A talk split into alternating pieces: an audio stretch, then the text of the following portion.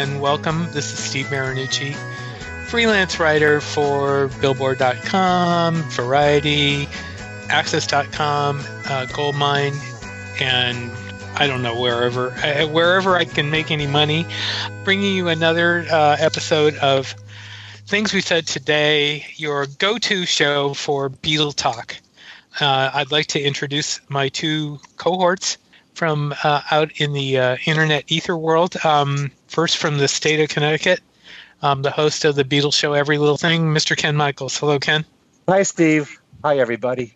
And out in the state of Maine, our musicologist, the only one of us that really technically has ever been in a band more than five seconds. Not Um, true. Not true. Were you in a band too? Yes. Oh, you don't. You don't know that. of my musical background. You See, know? I didn't know. Now, now, see, this is brand new. We're, this is all, you're, folks, you're learning this at the same time I am. Um, I didn't know that. I was in a band for, for about five seconds, so there. Uh, Okay. Anyway, that's Alan Kozinn. Hello, Alan. Hi, Steve. Hello, Ken, and hello, Oh. everyone. What a way! To, what a way to start. Anyway, we got we got a, a, a whole lot of stuff to talk about today. The the big thing we're going to talk about is the Howard Goodall PBS special. But first, we have some Beatle news um, and a couple of things. One thing that um, I dug up today that I posted uh, on AXS.com is that um, Herb Alpert's new album called Music Volume One has two Beatle covers on it. One of them is Michelle, and one the other one is uh, John Lennon's Imagine, which is interesting. And the, the the Michelle is online; it's on YouTube, and it's actually pretty nice. I'm I've always liked Herb Alpert's music, and I can you know back to the Tijuana Brass days, and this has a very Tijuana Brass kind of feel to it, as all his stuff does because of the way he plays his trumpet. But it's a it's it's a really nice, and it's got strings, it's got a little bit of jazz. It, have either of you guys heard this yet? Not yet. Okay. No, but I'm a big Herb Alpert fan, and I will definitely listen to this. You know, he has covered Beatles songs before. Oh yes, oh yes, I know. Boy, yes, I know. Um, many times uh, with the Tijuana Brass, he did. Right. Um, but the big story in this, with this thing, with this uh, in uh, in my story about the the covers is not the the covers themselves. Is that he said he thought he had a chance to sign the Beatles to A and M Records and did not, and that's uh, that blew me away. I, I was What does that mean, actually? Well, he here's what he said. Here's what he told Billboard. He said, "When people asked me, do you regret anything?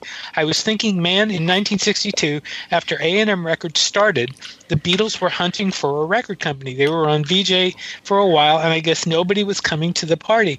I was thinking, man, if I had flown over to London just to see if we could do something, but the timing was off. I didn't get them at that moment. In retrospect, you think, man, they were available." Okay, so so it's not as if they had approached him and said, No. "Okay, No, no, no. But he thinks that he had could have had the opportunity and did not. So It's interesting that he was aware of the Beatles. I mean, Vee-Jay, their music wasn't played that much in this country, only in little pockets here and there, as we've discussed before. So just being aware of their music. Is he saying I that mean, he was that he was aware, or that is he just Well, looking that- back in no, that- retrospect? I mean, that's the full quote. That's the full quote from Billboard, and I, I, I don't know that he was aware. I mean, I can't say from that quote that he was aware, but he must have been. I mean, from what he's saying, I was thinking in 1962, after A&M Records started, the Beatles were hunting for a record company. He must have had some kind of, not necessarily a feeler, but he probably was reading the. Well, I don't know. There wouldn't have been. They wouldn't have been in Mail, I mean, if he had seen the Liverpool press, he might have known who they were. I don't know. I mean, that's This a, that's this it's needs some weird- follow up questions with Herb.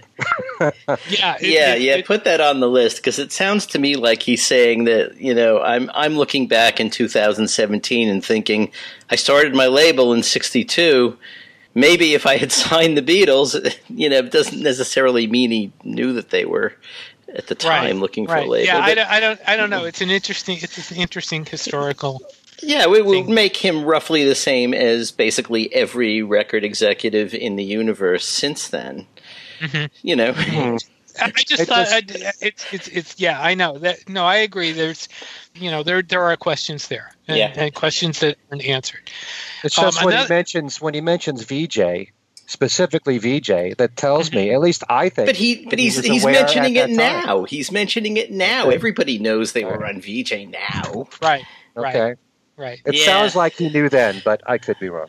Yeah. Another interesting story is that Stella McCartney's new uh, latest fashion uh, show includes stuff inspired from George Harrison, and it turns out that there's a um, ag- uh, from reading the story uh, from Women's Wear Daily, uh, there are some bo- uh, boots, uh, short boots with a little ridge at the top.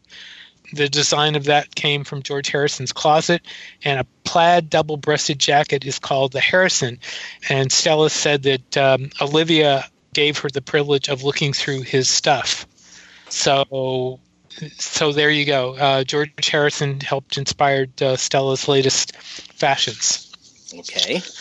But the biggest story, and I don't know if you, I assume Ken that you know you are aware of this, is that Paul may be touring Australia. The uh, Melbourne Herald Sun reported today, and this is June 12th, that negotiations are uh, for dates in November and December are underway. And that would be the first time since 1993 that he has played in that country. hmm He was supposed to play in 2002 and canceled because of the Bali bombings. And what I'm hearing is December, not November and December. And I'm also hearing a, an announcement could come very soon. So, are you going to Australia, Ken? Surprisingly, no, Steve. Um, I'm actually now going to three of Paul's shows. Oh, Uh, are you? and- This is this yeah. is a, this is a development. Okay. Well, yeah, I'm going to be going to the one in uh, Long Island at the Nassau Coliseum, the new Ah. Nassau Coliseum. I'm going to the one in uh, Madison Square Garden and at Barclays You're going to be working for a long, long, long, long time. to pay off these tickets. Yes. Right. Oh my God. Okay. Okay. Anyway, um, I, I'm really glad that he's going to Australia. Um, as I, the story that hasn't been uh, posted as I'm talking now. I mean, there are people, there are groups on Facebook, Australian fans that have posted on Facebook that are have been really frustrated and angry that he has bypassed uh, Australia over the years, and um, I'm glad this is finally happening. If, if indeed it does happen, I'm glad it's finally happening for them. Um, it's it's about time. So Sure. I'm very happy for the people in Australia. Yep. You know, it's long overdue. We don't really know the reason why. that's uh, that. Obviously, we don't, and uh, that's that's the weird part. Um, yeah, we don't know. So Hmm, anyway, okay. I'm I'm glad that he is able to. He's finally going to do that. That's that's a good thing, and it also is another indication that the tours will continue. So there we go. It's not. yeah. It ain't over yet. There's So- an article that I read about this, about Paul playing in Australia, where he's quoted as saying that he could see himself touring even when he's 80. hmm Um, So- um, um, I can't see him touring when he's 80. I, I really can't. It's, not, I, I, I it's not too far from now. no, I suppose not. Yeah, I know. I'm just, uh, I know what No. you're saying. yeah, no, I, I, I, I can't. I keep thinking. Uh, I, I don't know if you guys are familiar. and I can't think of the name of the, the title of the song right now. Um, Randy Newman d- does a song, and I can't remember it. I remember when I saw the first time I saw Randy Newman, he actually mentioned Paul McCartney as one of the people he was talking about in, in, in Stars Who Don't Know When to Quit. yeah, he did. He actually mentioned him. Uh, So anyway, I've got the article right here with Paul's quote. oh okay. I didn't I didn't see that one. Is that the that's not the Herald Sun article, is it? No, it's the NT News. Oh, okay. I didn't see that one. Okay, it says here, it says here, this is a quote from Paul. It used to be that doing this at 40 seemed unimaginable and unseemly. Doris Day once said to me, age is an illusion. Yes, Doris Day. Okay, go ahead. said Doris Day once said to me, age is an illusion. It's a big number the older you get. But if it doesn't interfere, I'm not bothered. You can ignore it. That's what I do. Okay. That's a quote from Paul. Okay. All right.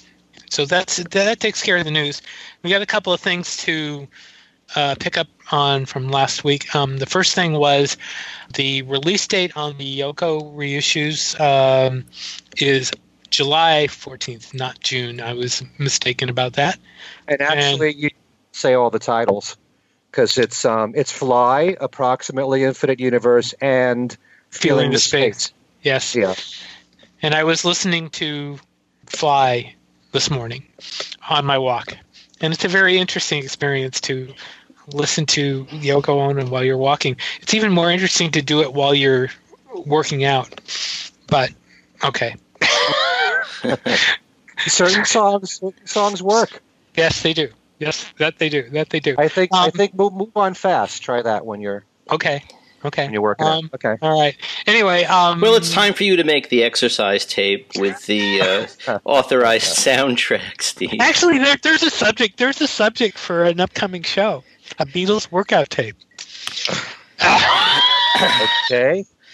Right. Anyway, anyway, yeah, I can see, I can hear the groans. Yeah, I really. can imagine. I, mean, I can imagine what Al would have said. Al, if you're listening, I can hear you groaning.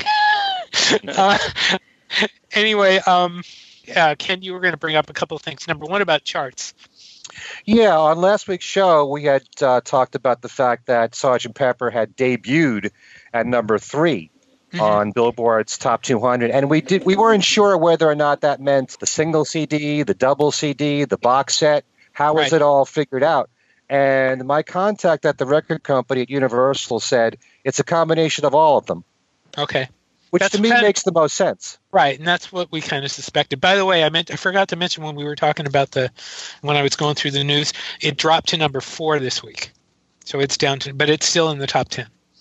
So hey, that's still very respectable to me. Still very respectable, very very respectable. Um, and you were also going to mention we got a comment about something we talked about last week. Well, last week we were reviewing George Harrison's Brainwashed album, and we were talking about the song Rocking Chair in Hawaii. Mm-hmm. And I had mentioned the fact that the song borrows heavily from Hank Williams' song called Long Gone Lonesome Blues. And if you listen, you can always bring up the song on YouTube. But there is that uh, riff that you hear, that da da da da da da da da da da da da da. And what Hank Williams does in the song is close to it. It's not exact, but one of our listeners wrote to us on our YouTube page and we want to thank Jay Hutch for writing in, who says that the yodel that was used in the song from Jimmie Rodgers called T for Texas is closer to what George does in the song, hmm. which you could also bring up on YouTube. It's fascinating to hear this stuff. So, uh, T for Texas, it's the exact same riff as what George used. But I also noticed that if you play the Hank Williams song, it starts off with I'm going down to the river, da da da da da dum. you know, it's that same kind of idea. And George used those lyrics too.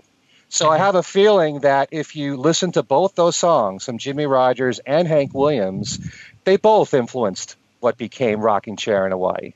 Mm-hmm. So I would highly recommend, you know, listening to both those songs.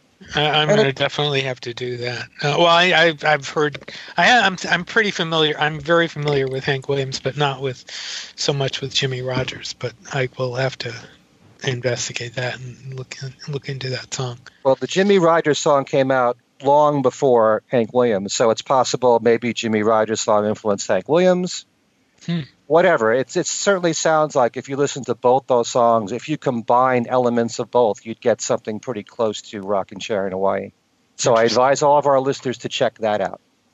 Okay, all right. Thank you, Ken. Um, let's get on to the main subject of the the week, and that is the Sergeant Pepper TV special uh, that was on PBS. And we've all watched it, and I'm going to say, first of all, I've seen, uh, I was looking around this afternoon and I was looking at some other comments, and uh, apparently some people didn't like it. And I don't know, I we have not discussed how you guys feel about this, uh, so I don't know what, what I'm getting into here, but I was surprised. I liked it, and I liked it a lot. Now, I will say, number one, that I did not see it with PBS interruptions, but I thought it was fantastic. I was quite surprised. The quality of the, the footage of the Beatles, for the most part, was superb. That was a big thing. That was fantastic. It was great hearing the outtakes. I was a little concerned going in on how Goodall would work. Uh, uh, you know, I mean, because he's basically telling stuff that you know that a lot of us know already. But he did. I thought he did a fantastic job. He got technical. He, I loved when he t- when he did the pullouts with the um, with the instrument with the uh, instruments. The whole thing was just really, I thought, really, really well done. You know, I there's probably not a lot of new stuff in there, but the way they put that together, I thought was very refreshing, and I thought it was, I thought it was extremely well done. I think that seeing it on TV with the with the interruptions probably didn't help. uh, You know, a lot of people, but I thought I thought he did a great job. I, I really did. I love the um, observation he had early on that a number of the songs were based on everyday events. That was I thought that was pretty fantastic, and his when he gets into the technical explanation of Strawberry Fields Forever and the and how the two takes were merged, I thought that was just astounding. I, I really, really liked that. I thought the graphic on Penny Lane, where they showed the the audio graphic, was wonderful. I I really, really liked that. The superimposing of the Alice in Wonderland movie during the discussion of Lucy in the Sky, I thought was was really, really nice. I've seen that movie, and it, it's a very cool movie. And I believe, uh, without uh, looking, I believe Peter Sellers is in, is in that. And there were also, uh, it, and you guys correct me, but I thought I heard a couple of things uh, from the outtakes that I didn't hear on the box set, which also kind of was nice. But for the most, I mean, I was pleasantly surprised. I really thought this was well done. So, Hmm. Alan, what do you think? I guess I was a little less enthusiastic than you. Um, Go ahead. uh, I, I thought it was really nice. I thought it was a, a good program. I thought it was a good use of the time. I thought for um, the famed general listener that everybody appears to love so much, it was just uh, you know nice for them to hear things that maybe they didn't know. As you say, there really wasn't a lot of new stuff in there. I mean, including the fact that so much of it came from newspapers and cornflake boxes and posters, and you know that's that ground's been covered a lot. And there were some things that you know. I, um, I can't remember actually some of the specifics. I've averted my my mind, but hmm. there were a number of things, and you get this a lot now in Beatles articles and TV shows and radio things about how you know the Beatles were the first to do X, and you know they weren't necessarily. I mean, there were there were some things that he was making claims for that you know really were were not that uncommon even at the time and even for them and um, but the big leap for me i mean the one thing that I, I thought okay this is just 12 steps too far Uh-oh. was likening you know with the, the the line he drew between little richard and penny lane i mean Thank you, thank you, Alan. I mean, that was silly, actually. it's, you know, I mean, okay, little Richard played in triplets and, you know, uh, fine, and Penny Lane breaks them down differently. Well, yes, that's that's because it's a different song of an entirely different kind in a different era and a different group of people, you know.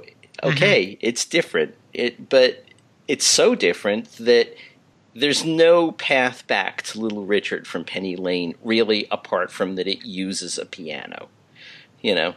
And and he took actually quite a long time to do that. And well, well, on one hand, there was something valuable that came from that. I mean, I think people watching it without any kind of technical musical background got a really good discussion of rhythms and how rhythms can be broken up and certain specific kinds of things that were a, a little Richard signature.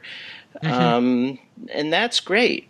Nothing to do with Penny Lane, really. Um, so okay, yeah. What, so mm, yes. What did you What did you think of the the te- his technical discussion? And I I, I think he uh, he probably went a little far on on this about within you without you. What did you think about that?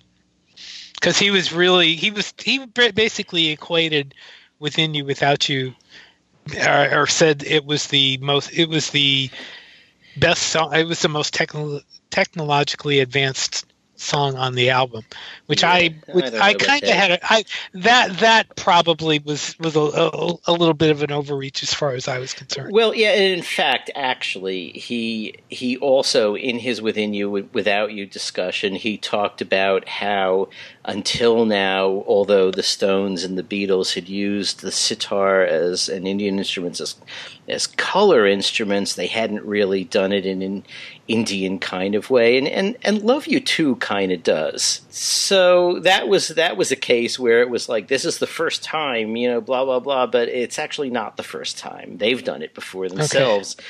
I kind of think he might have overstated a little bit about what was sort of. I mean, it was interesting. The, the, discussion of that song was really interesting because he was saying that it was something new for both worlds. The Indian music world right. and the pop music yeah. world, and and of course it was. You know, I really mm-hmm. liked when they had the Indian singer sing it in the way that an Indian mm-hmm. singer would sing the song. Mm-hmm. Um, you know that was interesting that was really interesting and and you mm. know and he had a point about that but he kind of made it sound like George was sort of westernizing it because the Western audiences wouldn't have known how to deal with the Indian kind of singing. And I think it really has more to do with the fact that that just wasn't what George did you know i right. mean he was mm. his his involvement with indian music was instrumental basically he was he was becoming a sitarist. He wasn't becoming an Indian singer, which is a completely different discipline.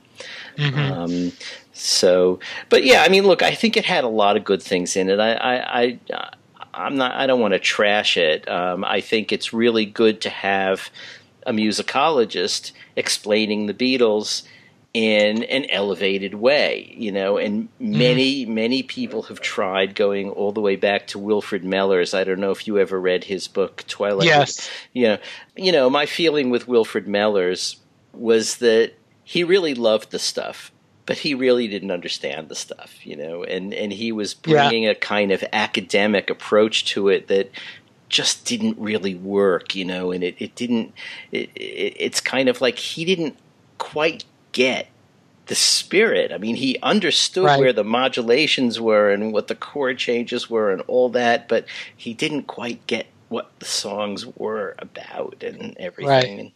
Right. I just dug that book out recently, and you're absolutely right. I mean, it was it was funny to to read through it and to see how how much he missed the point. You know. Yeah. yeah. Mm-hmm. So you know, Howard Goodall is like you know he's of the generation who grew up listening to this stuff, and he knows it and he's a trained musician, and that's a, a good combination.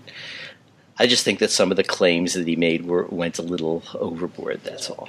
Mm-hmm. Mm. I, I, do think I do think the cinematography in that thing was really great, mm. and it also the other thing that that I was impressive. I, am you know, I'm sitting there thinking, all these p- people at home who don't have the box set may not even have Sergeant Pepper at all, and they're hearing all these outtakes for the first time. And I thought that was, you know, that was kind of a, a nice thing too. But mm-hmm. Ken, what would you think? Um, I pretty much can echo those words that Alan just said. Um, I liked a lot of it, but at the same time, I felt like Howard Goodall was reaching on certain points. Mm-hmm. For example, when he talks about She's Leaving Home, he was saying that the song was perhaps about uh, looking for sexual freedom. Uh, I don't really know, you know, why because she met a man from the motor trade. I mean, it, this is all his interpretation of what the song's about.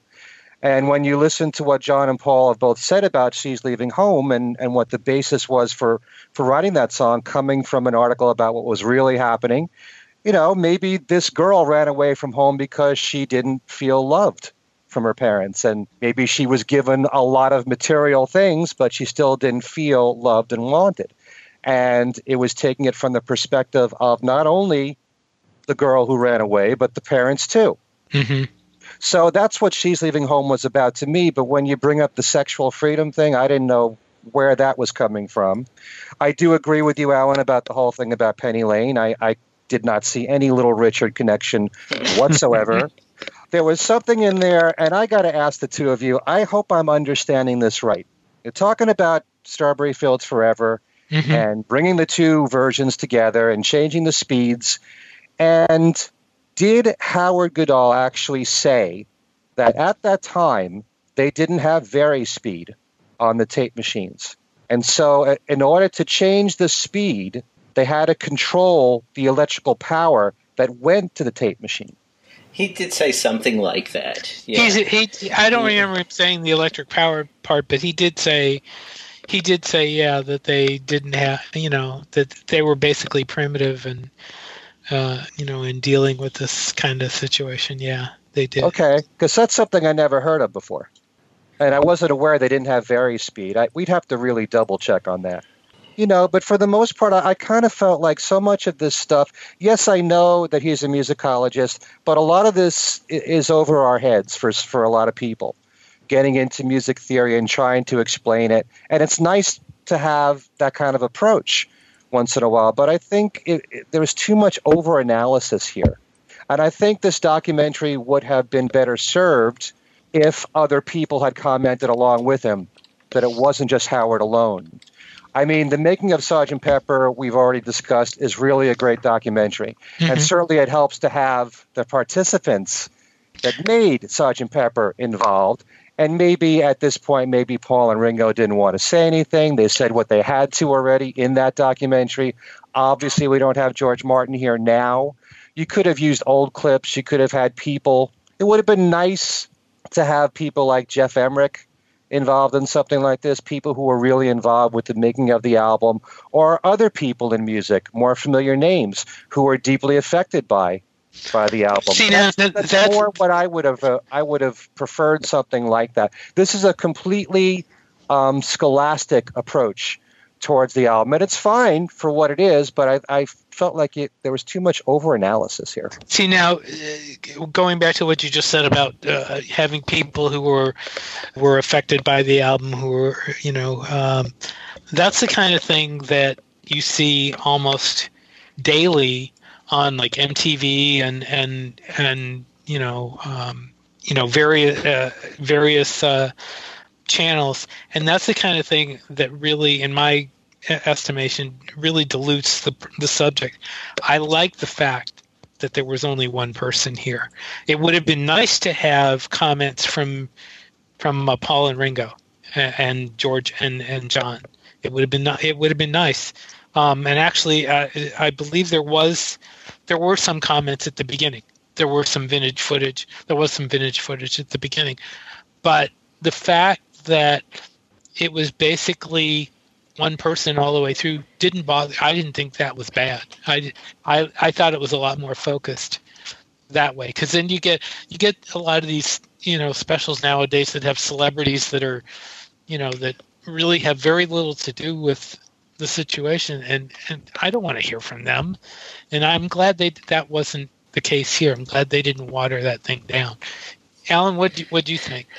Yeah, I think this was meant to be a, a, a really basically an analytical presentation, and most of the people who they could have gotten on who would have meant anything to anybody wouldn't have been able to analyze in the way that he was analyzing. So it would have meant breaking for something different and watering down. What the one thing I would have was was sort of waiting for that didn't happen because I don't know that that the necessary clip exists. But when he was talking about she's leaving home and the whole thing being in modes, and hmm. mm-hmm. finally talking about how the mode that was used in she's leaving home was the Aeolian mode, I was just waiting for. I thought they just should have had a clip of John like hitting his forehead with his you know, palm, um, because uh, you know a song in the Aeolian mode is going to have an Aeolian cadence. It just is, you know. So um, yeah, I thought that was sort of interesting. I mean, uh, actually, the thing about the Aeolian mode is that for normal people, it's really just the key of A minor. Mm-hmm. There is nothing else about the Aeolian mode other than that it's it's basically A to A on the white keys. So that's the way the mode modes work. Your Dorian mode was D to D on the white keys. So, but it was nice that he showed and talked about modes and and all of that. Um, I think he you know wasn't making too big a claim there when he was talking about the Beatles' use of modes because you know I mean as as he said modes are really, really, really woven into English folk music, and uh, you know, it's just something the Beatles would have intuitively had within them. You know, um, Mm. I don't think they sat down and said, you know, let's do something in the Aeolian mode. They might have said, let's do something in A minor, Mhm. but Okay. um, yeah, The Beatles just did did things that were natural to them and what sounded right in their ears without having any, you know, knowledge of music theory of any kind. Mhm. The yeah. same they- thing of uh, you know what went on in the studio. They they were looking for different sounds, and even if it was something that was unconventional that hadn't been done or shouldn't have been done, uh, if it sounded right in their ears, they went with it, and that's how the Beatles worked. Yeah, it's it's basically the Louis Armstrong theory of of composition, uh, it, which was if it sounds good, it is good. Mm-hmm. Okay. All right. I mean, I yeah. I mean, we we have you know we have our opinions on it. I, I I know there's been actually some more much more critical opinions I've seen on Facebook, but I, I you know I really don't think this deserves that. I I can you know. I, I don't think it was that bad. I think probably it'd be worse having to sit through the PBS interruptions. Um, that uh, you know, I'd love to have seen what. Where, where, did did either of you guys see it on PBS? Because I did Nope. not. Nope, I Yes, saw I it, did. I saw it straight. What what were they what were they giving away? Oh, Um. I think they I think they were giving away the Sergeant Pepper box set. really? Wow. I think so. Whew. Yeah, with a Okay. with a nice pledge. Oh yeah, I'm sure. Yeah. I'm sure that must have been that must have been pretty. Um, yeah. Okay. Anyway, um, all right. So we're uh, that takes care of that. We got a couple of things. Um, both um, Ken and Alan participated in some events this week, and we're gonna just give you a little roundup on on those. Uh, Ken, talk about the uh, Fab Four Music Festival in Connecticut that uh, you uh, were uh, one of the MCs for. Yeah, this is um, something that Charles Rosenay has been doing for several years in Connecticut, called the Fab Four Music Festival. But for a few years, it was called Danbury Fields Forever because it was held in Danbury, Connecticut. Mhm. But um, it was moved to the Oakdale Theater, which is a pretty well-known concert theater in Wallingford, Connecticut. And they had two different setups. They had um, an indoor stage and an outdoor stage, each of which had, well, I had nine bands that I introduced, and Charles had, I believe, 12. And they're all bands from the New York, New England area, and New Jersey, and they're all tribute bands, and they all bring something different to the table. And that's what I like most about. Well, I spent most of my time outdoors, not really paying that much attention indoors, but I had so many acts that I really loved, and the weather was beautiful. The crowd there was so receptive and warm to everybody. They were just there to spend an entire day hearing Beatle music, for the most part, Beatle music. But what I liked most of all was the mix of all the different acts. First of all, you had individual performers, you had duos, you had groups. You would have one person just doing Beatles as a group, you'd have one person just doing solo music, and uh, one person that uh, you're aware of, Steve, is Wayne Cabral, who's in the band The Onos. And Wayne and his wife Rachel put together Harry Fest every single year in Massachusetts. Okay. And that's you know that's a, a tribute to George. And you also hear other Beatles music too, with with uh, um, proceeds going to benefit cancer. But Wayne performed solo and also indoors with the Onos. And when he performed solo, it was all solo Beatle music. Plus, he did Yoko. He did Aha. He did Kiss Kiss Kiss live Really? and he also did a few Todd Rundgren songs. You Oh, know, to, wow. From uh, "Deface the Music" from the Utopia album, since it was a parody uh, of of the Beatles. This is the great thing about going to what really are pure music festivals. It's kind of like a miniaturized version of Abbey Road on the River, except that you don't have guest speakers. It's just music. which was also recently uh, Abbey Road on the River was uh, a couple uh, Memorial Day weekend. Yeah, Um, there was but, uh, actually a band that played just Monkees, and Wow. they were they were fantastic. They were an incredibly tight band. Who was it? Who was the band? Because I've heard I've heard of a couple of Uh, monkey tributes bands. Monkey uh, tributes bands. David Tessier, and actually his band, uh, whenever they perform, they play anything from from the '60s through the '80s. They're not strictly a Monkees band, but Mm. for this show, they played just Monkees, and the crowd loved it. And they Mm. even played, you love this, Steve, a song from Good Times. Ah, wow, So uh, that's yeah. great. me That's and great. Magdalena. How, how many? Oh, wow, that's in, that's interesting because if there's one song on that album that would seem very hard to play, that would be it. That's a It that's seems not, to be a lot of fans picked that one out as being possibly their favorite. Yeah, But- I know it's it's. I remember when we had Fred Velez on the show, I was saying that that was a the mix on that could have been a lot better, but a lot of people like like that. It's interesting. And interesting. actually, uh, we were talking about Wayne, Wayne Cabral. He opened his set, get this, yeah. with Tommy's Coming Home, Hmm. one of the songs that Paul wrote with Elvis Costello, which hadn't been released until The New Flowers in the Dirt as bonus demos. So, um, you know, I mean, to start off with a song like that, it gives you an idea of where he was going to go throughout his whole set.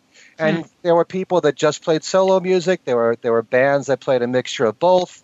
There were bands that um, stuck to the group and the more danceable stuff. And then you went indoors, which I went towards the end, and you had more of the the bands that dressed up like the Beatles and wore the wigs. And uh, the last band, by the way, the Hoffners, um, they did most of Sergeant Pepper, wearing the Sergeant Pepper costumes and all. And Mhm. um, we had a big crowd. It was How many? you- How many? I was going to ask you how many. How many did you get? Did you get? Do you have an idea? Well, I'd have to ask Charles, but I'd have to say there was over a thousand.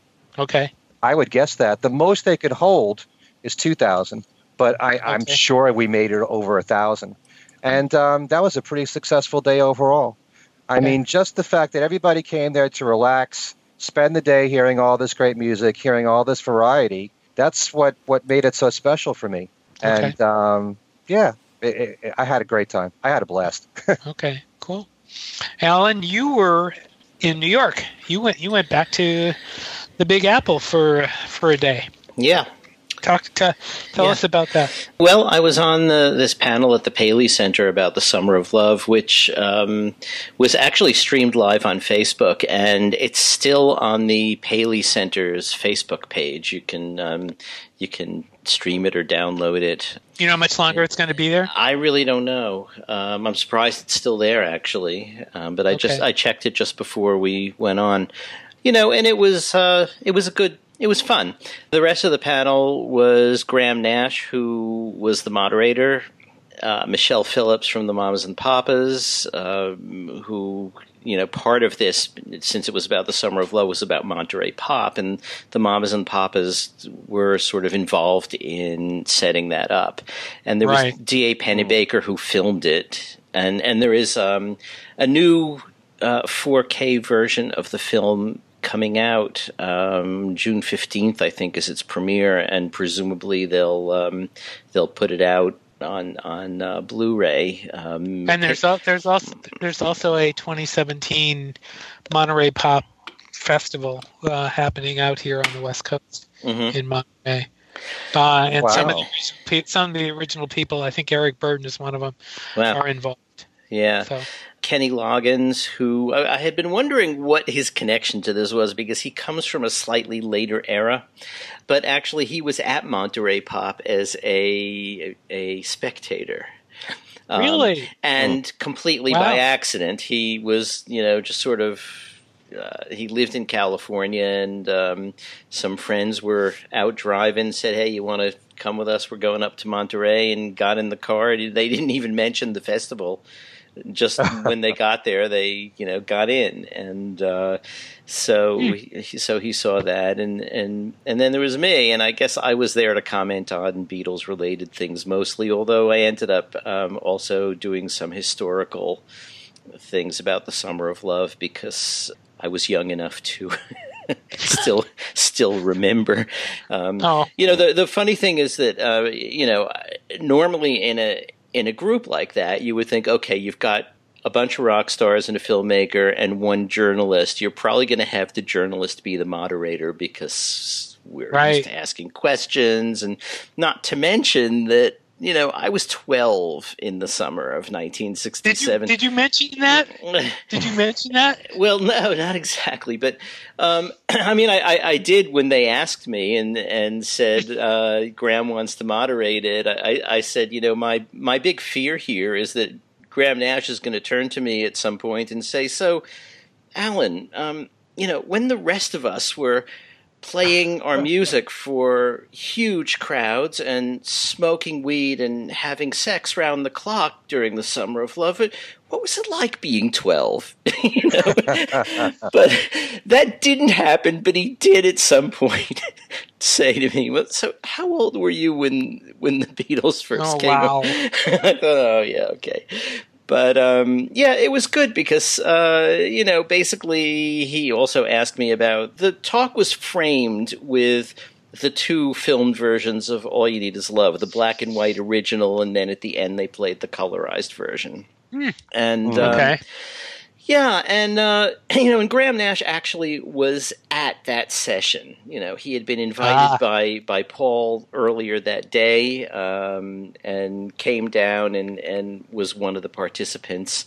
Um, you know, walking around with a sign, probably, or I don't know if he had a sign or not, but you know, Donovan was there, and Keith Richards, Mick Jagger. Mhm. There's a lot of people there, and um, so he had asked me, um, okay, you know, could tell us some things that people don't know about this, about what we just saw, and you know, I mean, I. I don't know. Look, you know, when I when I was once I was at Beatles Fe- Fest when it was still Beatle Fest, um, when my first book came out, the Fight Phaidon one from the cavern to the rooftop, and the Right. guy said to me, "So tell us some things people don't know about the Beatles." And I said, "Well, I you know I I have no way of knowing what other people don't know about the Beatles." It became sort of an epistemological question, you know, for me. But so this time I thought, okay, I'm not going to do that. And so I talked about how, you know, basically the Beatles had a big safety net for that. I mean, they, they basically had recorded the tracks beforehand. They just had a live vocal. They had George's little solo. They had, uh, and they had the string and brass players playing live at the session. So I asked him, you know, you were in the room. How did it sound to you? Did it sound like a track was being played and they were adding, or did it sound complete as you were sitting there listening? And he said it basically sounded like they were doing it, you know. So. I, I thought that was sort of interesting. I mean, otherwise, um, you know, it was was was kind of interesting hearing. You know, he he has a lot of stories about the Beatles, including having seen their uh, appearance at the Carroll Levis auditions in Manchester in 1959. He was in the crowd there. Um, I Oh, think, wow. I, th- Wow. I think they may the the proto Hollies uh, may have played at that too um, because they were out, you know, playing gigs. I mean, he's doing that since he was fifteen, and uh, the thing is that in his story he conflated it with the Larry Parnes audition where Johnny Hutchinson played drums and they were looking for someone to back uh, Billy Fury. He has all the details of both auditions in this one story. so um, I'm not sure why. Uh, you know, it's it's probable that he was at the Manchester one, but not at the Liverpool one. Not sure, but uh, in any case, so he he told he told that combo story and um, i think this is where you sort of figure you know okay i'm not going to correct that i mean i'm not here to be the school marm you know about you know this or that fact being wrong though there were some strange questions i mean there was a one guy um, who was a friend of clive davis kind of asserted that Clive Davis, when he went to Monterey and saw Janis, basically invented rock for Columbia Records that all Columbia had at that point was Paul Revere and the Raiders. But, you know, all of us collect records and all of us can take five seconds to think how untrue that is. You know, Dylan, Bob Dylan, yeah. the Byrds, you know, um, Moby Grape, which was one of the people that was that Kenny Loggins talked about being knocked out by at, at uh, Monterey. I think they were already recording for Columbia by then. Uh, there were it, it, it wasn't entirely a label devoid of rock music, but uh, Simon and Garfunkel. Simon and Garfunkel, right? Yeah. Hmm. So, uh, yeah, you know the the the guy from the Paley Center was sitting next to me, Ron Simon, who's their curator and uh, is in charge of these things. And actually, the the two of us just sort of were saying, you know, oh, Simon Garfunkel, Bob Dylan, Rosie, you know, and, and I hadn't realized like the mics were picking this up. Oh, ooh, hot So- mic. Yeah. So I found that out when I talked to Paula afterwards. You know, she'd watched the stream, so because she couldn't come with me, but Oh, that's that's Yeah. funny. but it, you know, it was a- it was How fun. is Michelle Phillips? she was good. You know, I mean, she, um, you know, she her her memory isn't quite what it was even a few years ago when she used to turn up at those PBS fundraisers.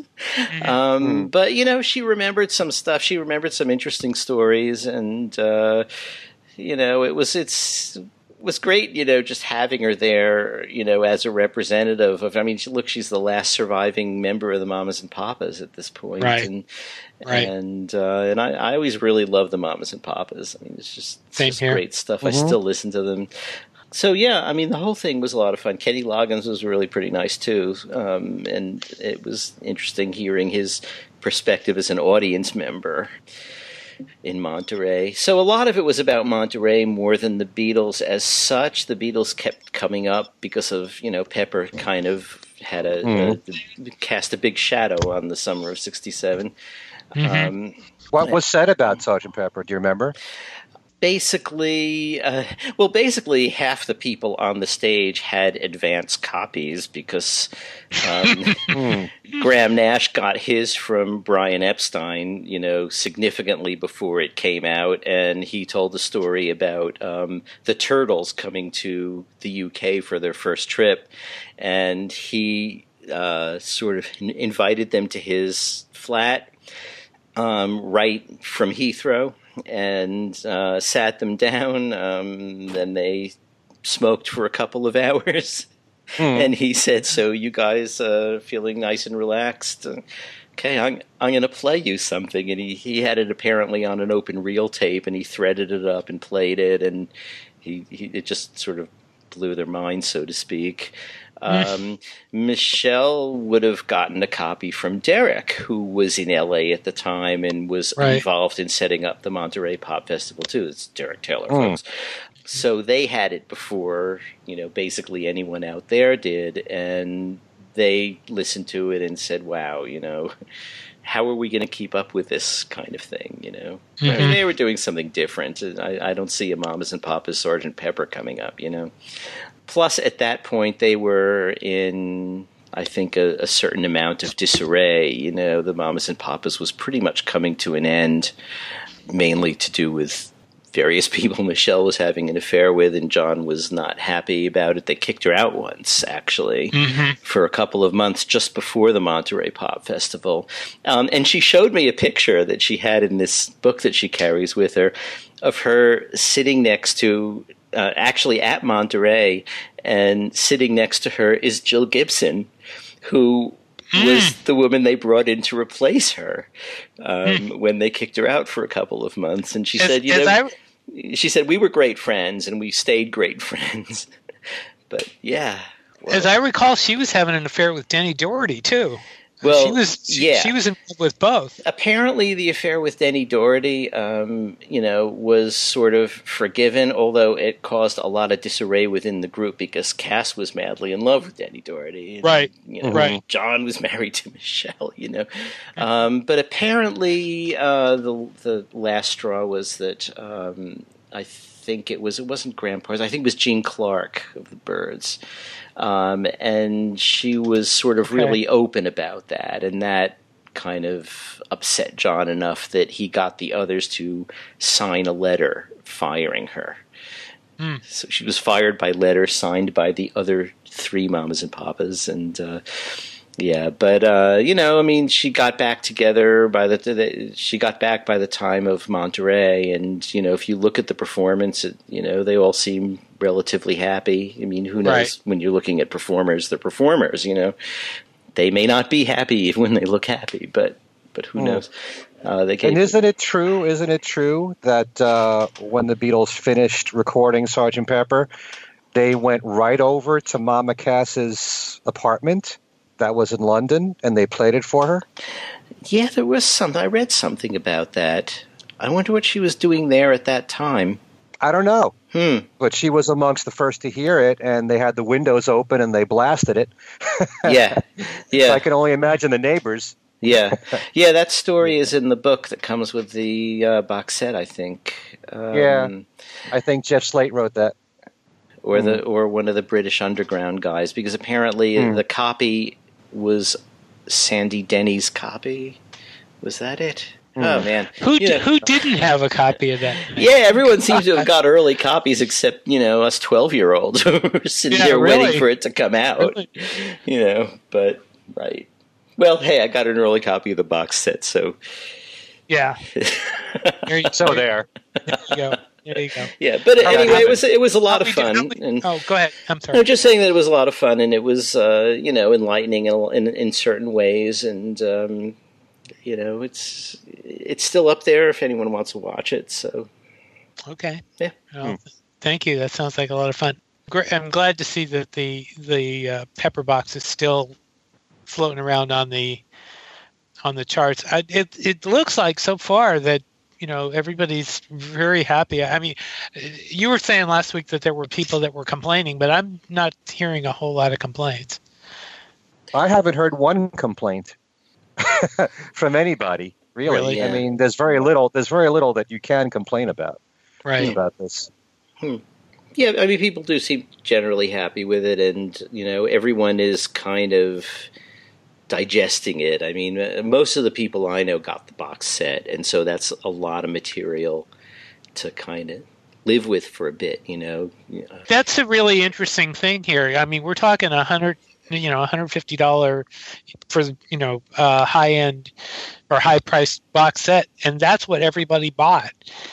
I mean, everybody could have just paid you know fifteen bucks and gotten the two disc disc set with one disc of outtakes, but Right. most people apparently didn't do that, and that that's not the way this usually works. right. And what does well, that I'd, tell I'd us? like to see. I'd like to see a breakdown. yeah. Really, I doubt each we'll ever configuration. I really doubt we'll be able to get a breakdown. It'd be nice, but I really, really doubt it. But yeah, what does that tell us? And what it, it are you know are they gonna? I still have to. I still have to think that even though, you know, we've had the discussion, we've had the possibility of me- mentions that they might do something more. I really don't think it's going to be anything on this scale. I really don't. I would be amazed. I would be amazed. I would be amazed. Well, If a lot I'm of sure you people know bought that- it, But that, but we're talking, we're talking Pepper versus the other albums. Pepper is Pepper is, as as Al often, and I'm mentioning Al again, as Al often said when he was here, it was their, you know, it was their iconic album. It was, you know, it was the album. Although I, you know, I have my my uh, feeling for Abbey Road too. But I mean, yeah, an awful lot of people out there don't consider Pepper their favorite and would be perfectly happy to buy a, this much of a box set of whatever is their favorite. You know, we're Mm. talking about the Beatles. well, I agree. No, I know that. I I, consider every album important. Yes. I'm not saying I'm not saying I, I'm I'm thinking of it from a marketing standpoint more than anything else. And from a marketing standpoint, you can't look at every album like you can Sgt. Pepper. I really don't think you can.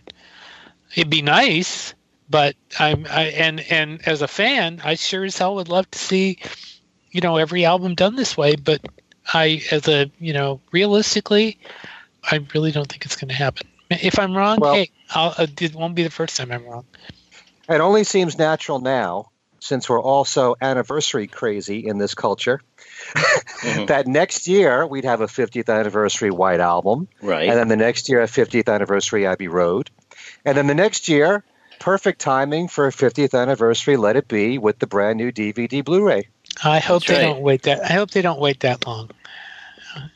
I hope they don't wait that long, and uh, that's you know for for the first generation fans like myself, that's one thing that really is is kind of a a, a bit of a worry that we're not going to be around to see that to see this stuff, see and hear it. And uh, I hope, at least with Let It Be, they come outside the box. They can always stick the Let It Be DVD in a you know in a 50th anniversary box, but damn it, don't wait for 50 years to put that stupid DVD out, please.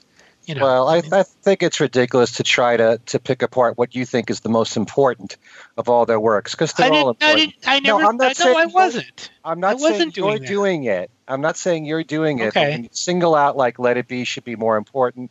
You know, there's no reason on this earth why we shouldn't have a similar treatment to the White Album. You already know you've got the demos for one CD. yeah. That's already right there. That's a lock right there. And then you've got all the alternate takes in the studio of songs. You could easily have two discs at least Yeah.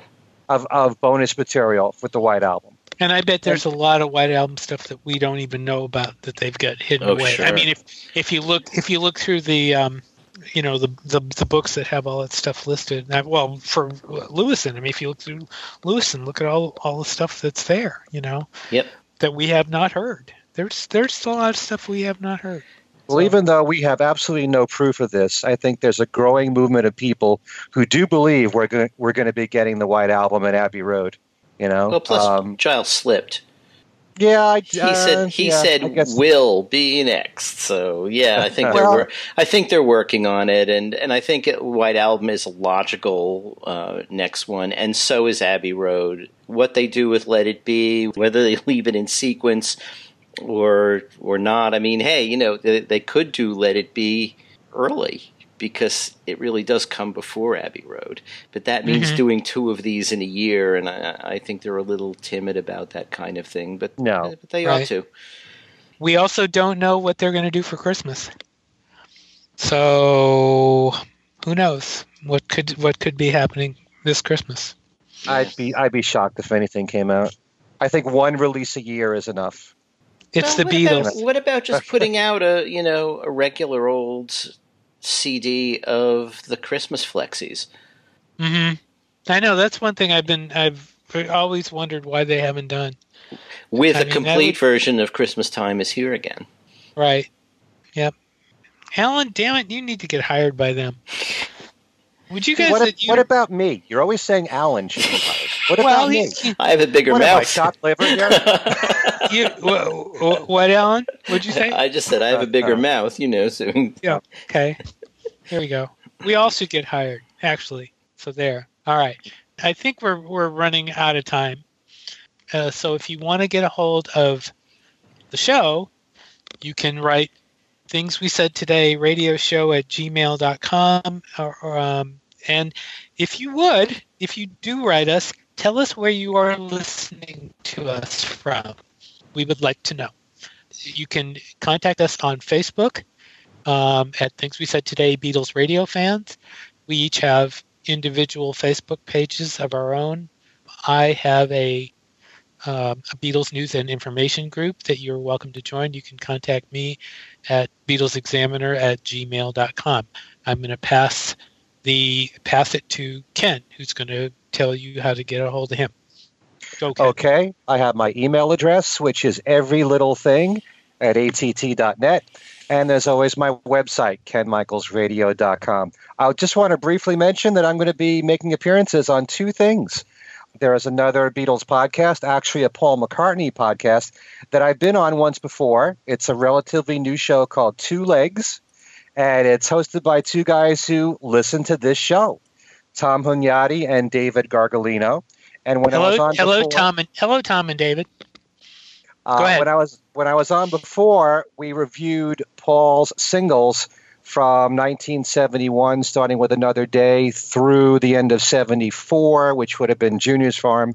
And in this show, we talk about a continuation from Listen to What the Man Said to Wonderful Christmas Time, taking you to the very end of 1979. and I might add, I talk a lot about this show on this podcast.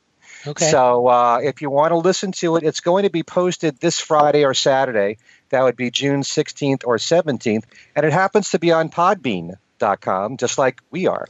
So if you go to podbean.com in the name search, just type in Paul McCartney, and the first show that you will see will be Two Legs. Okay, so I'll be on that show. I was also interviewed on a TV program. It was a cable access show in North Haven, Connecticut, and I was interviewed by Bill Dillane uh, to talk about the Sgt. Pepper album with two of my friends, one of which happens to be Charles Rosenay, and the other is Rich Appel, who hosts a really great, one of the best oldie shows I've ever heard. It's on about 80 stations right now. It's called That Thing with Rich Appel. And so we're all talking about Sergeant Pepper in the show. If you want to watch that interview, it is online right now. It's on Vimeo, V I M E O.